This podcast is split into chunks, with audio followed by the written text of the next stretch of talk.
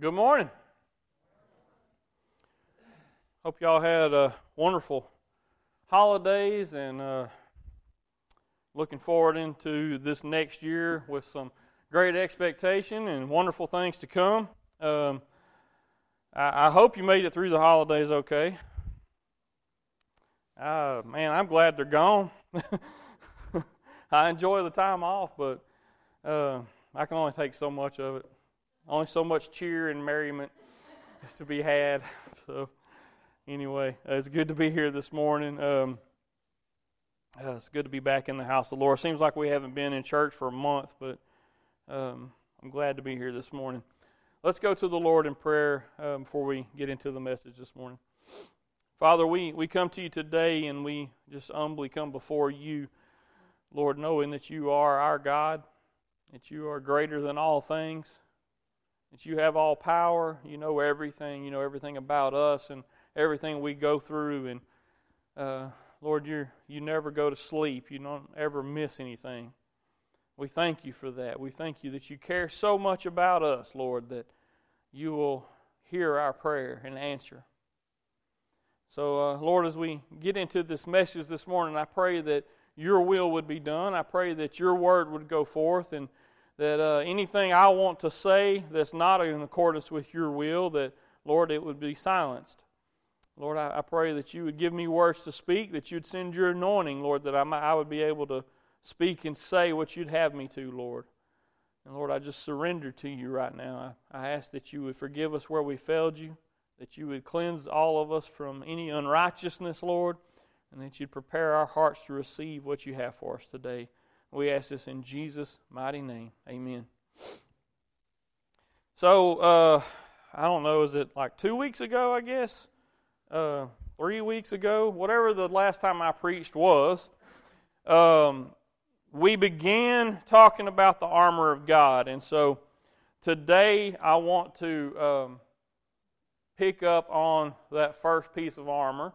Uh, we gave the introduction last time and kind of just talked over the whole thing, and uh, we we uh, talked about the purpose of the armor being that we are in a war, whether we want to be or not. We are. There is spiritual warfare going on all the time.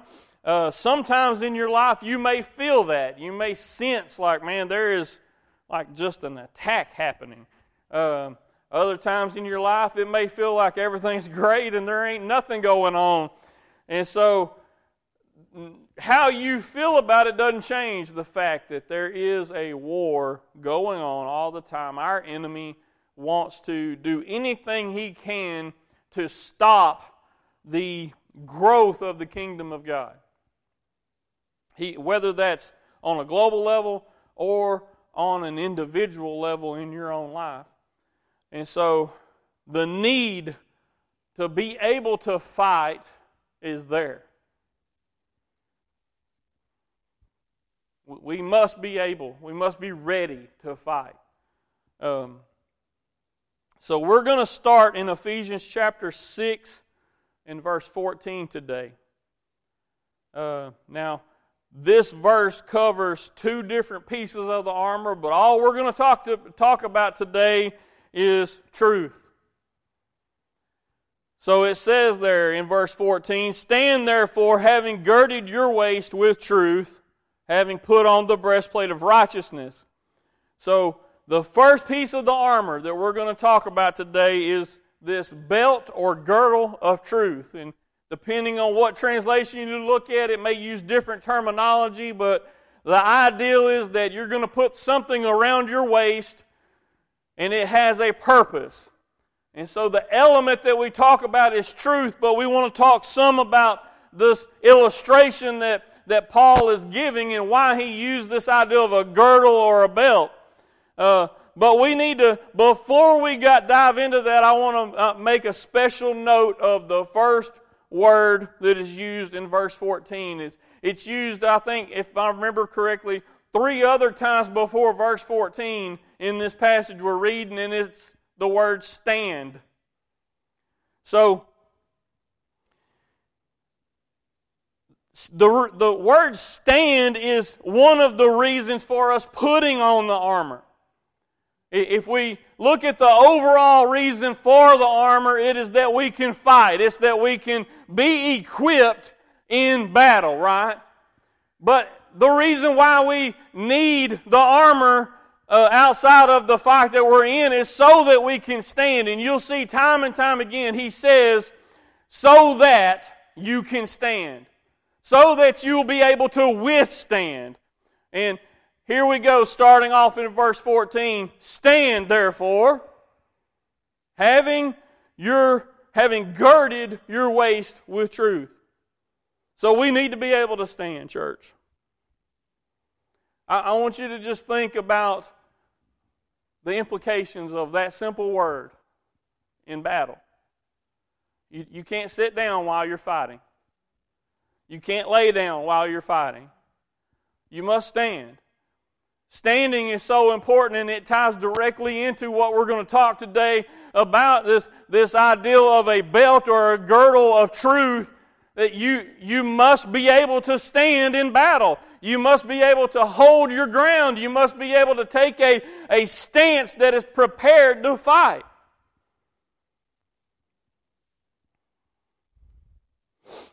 You, you, if you're going to be effectively fighting, you have to be standing.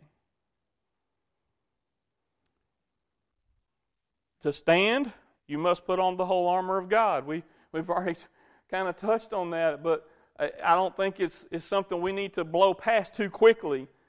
In order to fight, you've got to stand. In order to stand, you must be equipped with the whole armor of God. So we think about this idea of a girdle or a belt. Uh, the thing that comes to my mind is a back brace. If you've ever had to wear one or seen other people wearing them, you know, you don't have to have an injury to wear a back brace. just go to Walmart. You see people stocking the shelves, and I guarantee you, if you go to Walmart, you're going to see people stocking the shelves. It's guaranteed. They're there all the time, stocking shelves. You will see them wearing something, won't you? They're wearing a back brace. What does that back brace do?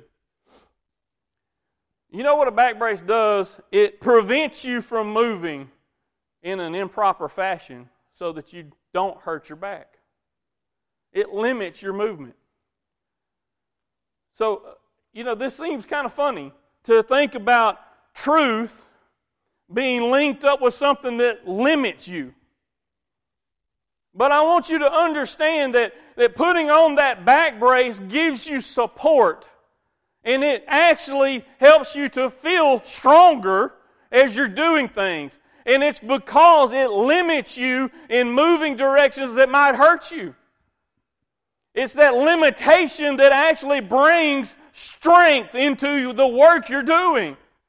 And I know that seems kind of crazy when we talk about truth, but, but it really is a very good illustration and example of what truth does in your life. See, truth is, is, is so simple, but we complicate it.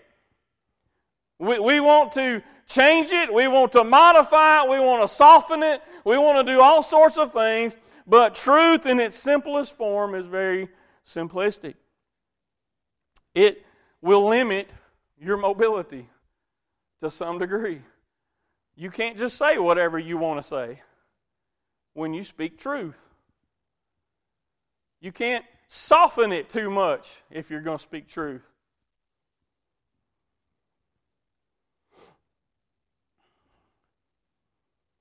Freedom doesn't uh, mean doing whatever you want to do, however you want to do it. Man, that's how, that's what we try to think of sometimes. though, is, well, I'm free. I can do what I want to do. N- no, you can't. There's laws, right? There are things that are true in this world, things that are that are false, and so there is a governing ideal of truth in our lives, whether we want to acknowledge it or not. There are some things that are sin and they bring about death. That's, that's true. There is strength in knowing our limitations. And just like that back brace, knowing that when I turn a certain direction, I feel pressure, I shouldn't turn that way. When I, when I begin to think or speak or, or uh, uh, stand on a principle that's false, and I feel like, man, there's something not right there, it corrects me. It puts me in the right mindset. It puts me in the right walk. For a lot of people today, truth is relative. Uh, society is constantly telling us that truth depends on you, your feelings, your situation, circumstances in your life. You'll hear people say things like, speak your truth. Because your truth is different from mine. So if, if that's what you feel, if that's what you believe, well, then that's okay for you. I just happen to believe something different. Except that's really not what truth is at all. Truth is true. It either is or it's not. And so, as we begin to talk about uh, truth in terms of, of God's Word, we need to understand that there are things that are absolutely true, no matter how we feel about them. We must know and stand on things that are absolutely true. I want you to put yourself in a, in a situation for a moment. Let's assume that you are in a warfare situation and there are some things that I believe in this battle are true, but then there's things that you believe are true, and those two things conflict with one another. How effective are we going to be? We're going two different directions. We have two different objectives. We have, maybe even our, our objectives, our, our way of fighting uh, is in contradiction, and, and we end up crossing over and, and stumbling over each other. It doesn't make sense, does it? So we must know and stand on things that are absolutely true.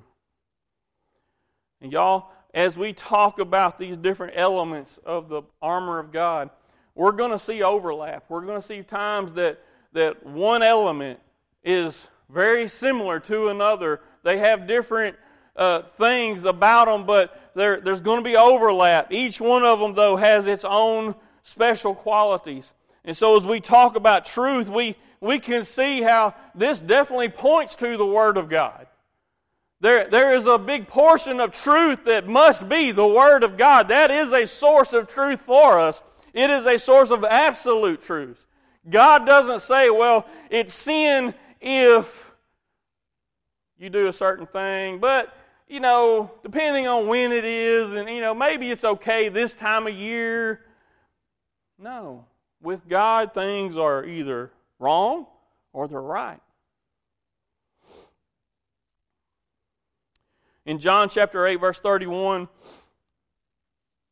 Jesus says, in, in verse 31, says, Then Jesus said to the Jews who believed him, If you abide in my word, you are my disciples indeed. And you shall know the truth, and the truth shall make you free.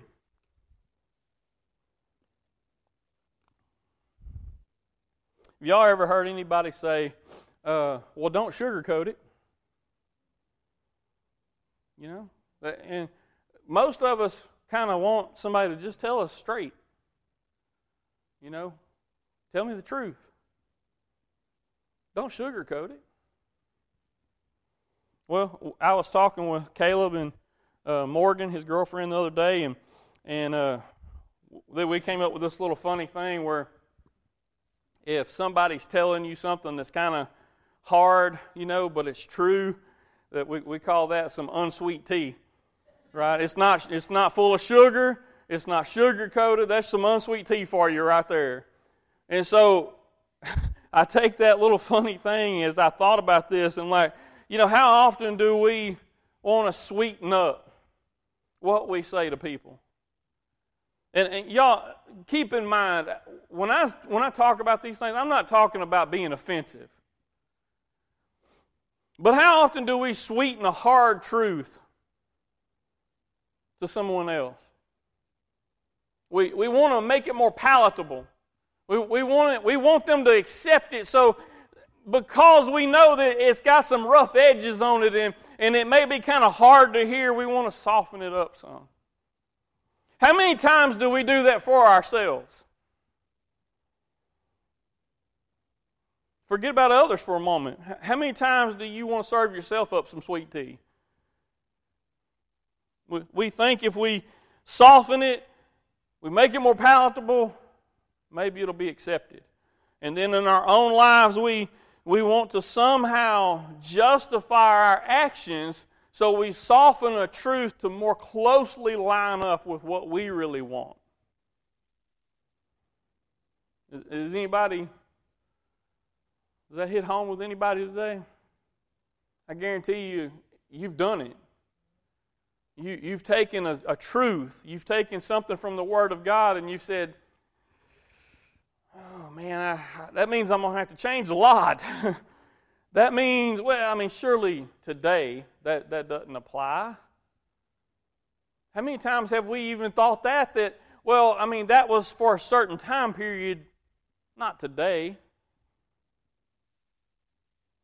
We've got to be real careful with that because it's really easy for us. And, and I'm not trying to suggest to you that there aren't instances of that in the Bible. There, there are.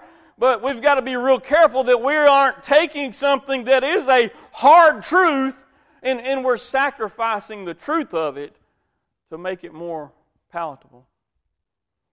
Sometimes you just need a little unsweet tea. Uh, here's a few truths for you. The truth is, uh, we are not good people. Man, how many times have you said that? Oh, they're, they're a good person. They just, you know. what are we doing? When we say something like that, well, they're a good person, they just. We're trying to soften it, aren't we? Because probably they're not a good person. What is a good person? Y'all, we're not good. We are sinners in need of a Savior. And when we have been saved, we still are struggling. We, we have the only righteousness we have is, is His righteousness. And so uh, in Romans chapter 3, verse 10, it says, As it is written, there is none righteous, no, not one. Another truth is that we can be reconciled to God and be redeemed of our sin. Now, that's, that's a, a nice spin on the first one I said, right? It's nice to know that, that, that while we are sinners, while we are not good in ourselves, we can be reconciled to God and be redeemed from our sin. And so 2 Corinthians 5 and 21 says, For he made him who knew no sin to be sin for us that we might become the righteousness of God in him. That's a truth. Truth doesn't always have to hurt, it, it can be one that, that encourages, right? Another one is He is faithful to forgive us when we confess our sin. First John chapter 1 and verse 9 says, If we confess our sins, He is faithful and just to forgive us of our sins and to cleanse us from all unrighteousness. You see, you can go through the Word of God and find one truth after another. It's up to you then to do something with it. The, the truth, like we talked about this girdle or this belt that we put on in the armor of God, is, is a the reason why it's mentioned first is because it is the thing that links everything else together. If you look at the at the old Roman soldiers and the way they were outfitted, the, the different pieces of their armor all connected. They were linked up by this one thing, this girdle. Think of it as kind of the foundation of the armor. If truth is not there, problems come in. We need to know the truth. We need to believe the truth. Speak the truth walk in truth, and love the truth. I want you to really think on that last one for a moment. It's one thing to know it, it's another thing to love it. Because sometimes loving it means that it's even when it's not convenient, even when you don't like it, even when it convicts you. Loving the truth says, even in spite of everything going on in my life, I know that's true and I want it.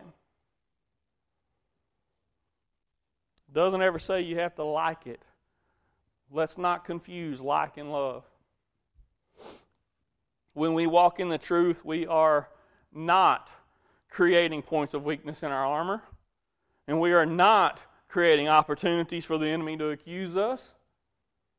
Now, if you flip that and you're not walking in truth, you are creating points of weakness in your armor, and you are creating opportunities for the enemy to accuse you.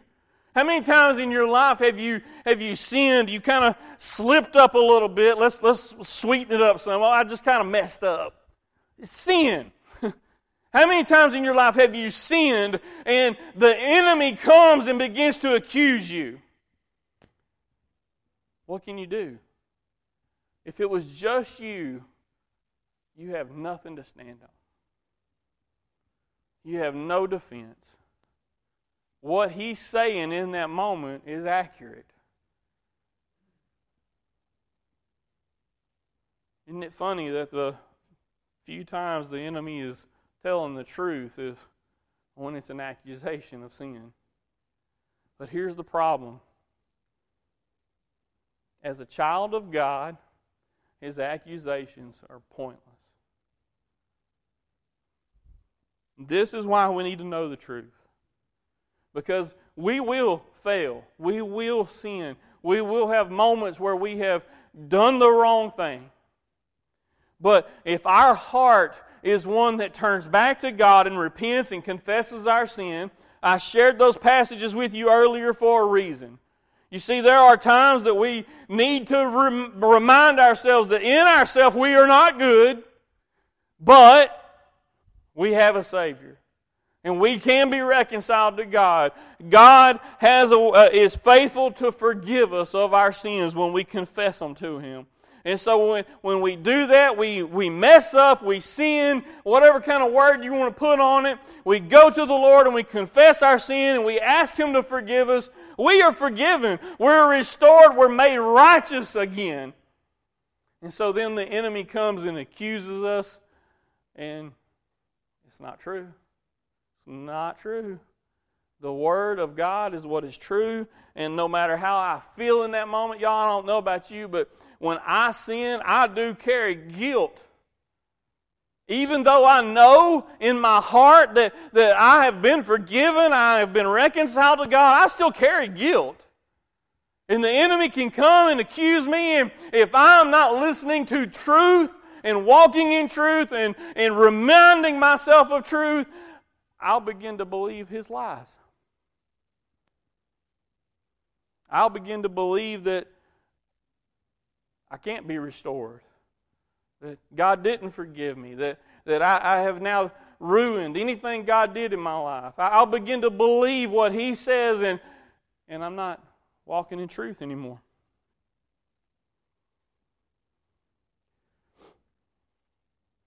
I want to read you a, a, note from one of the commentaries.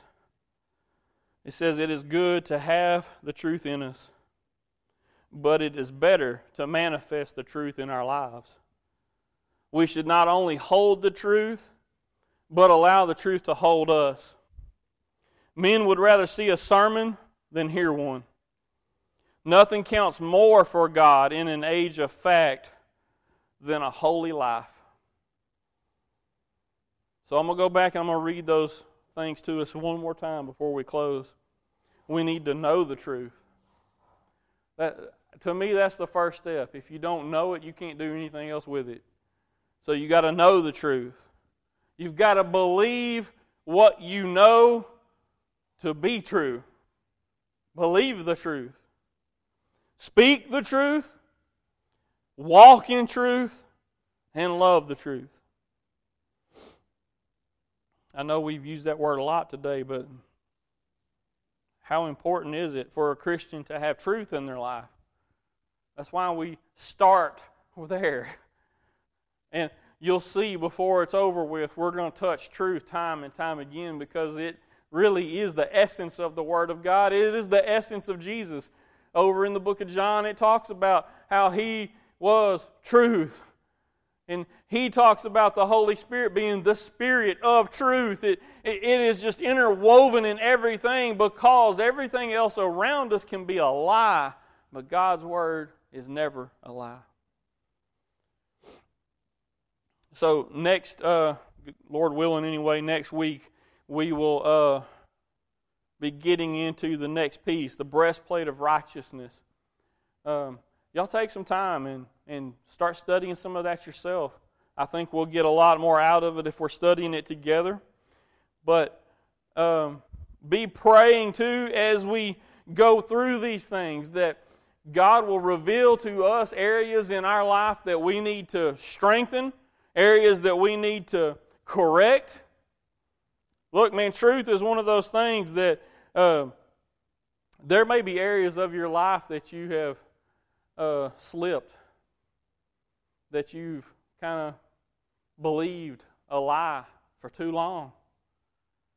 Um, I don't know about you, but when I was a kid, I got pretty good at lying, and I found out the trick to it was uh, believing what I was lying about.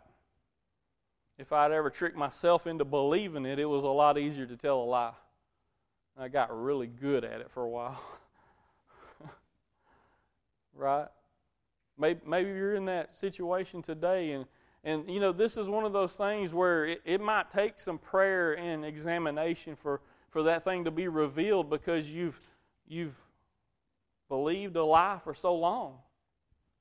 You may not have even intentionally said, you know what, I'm just going to do this and I'm going to trick myself into believing it. But maybe you've been led astray.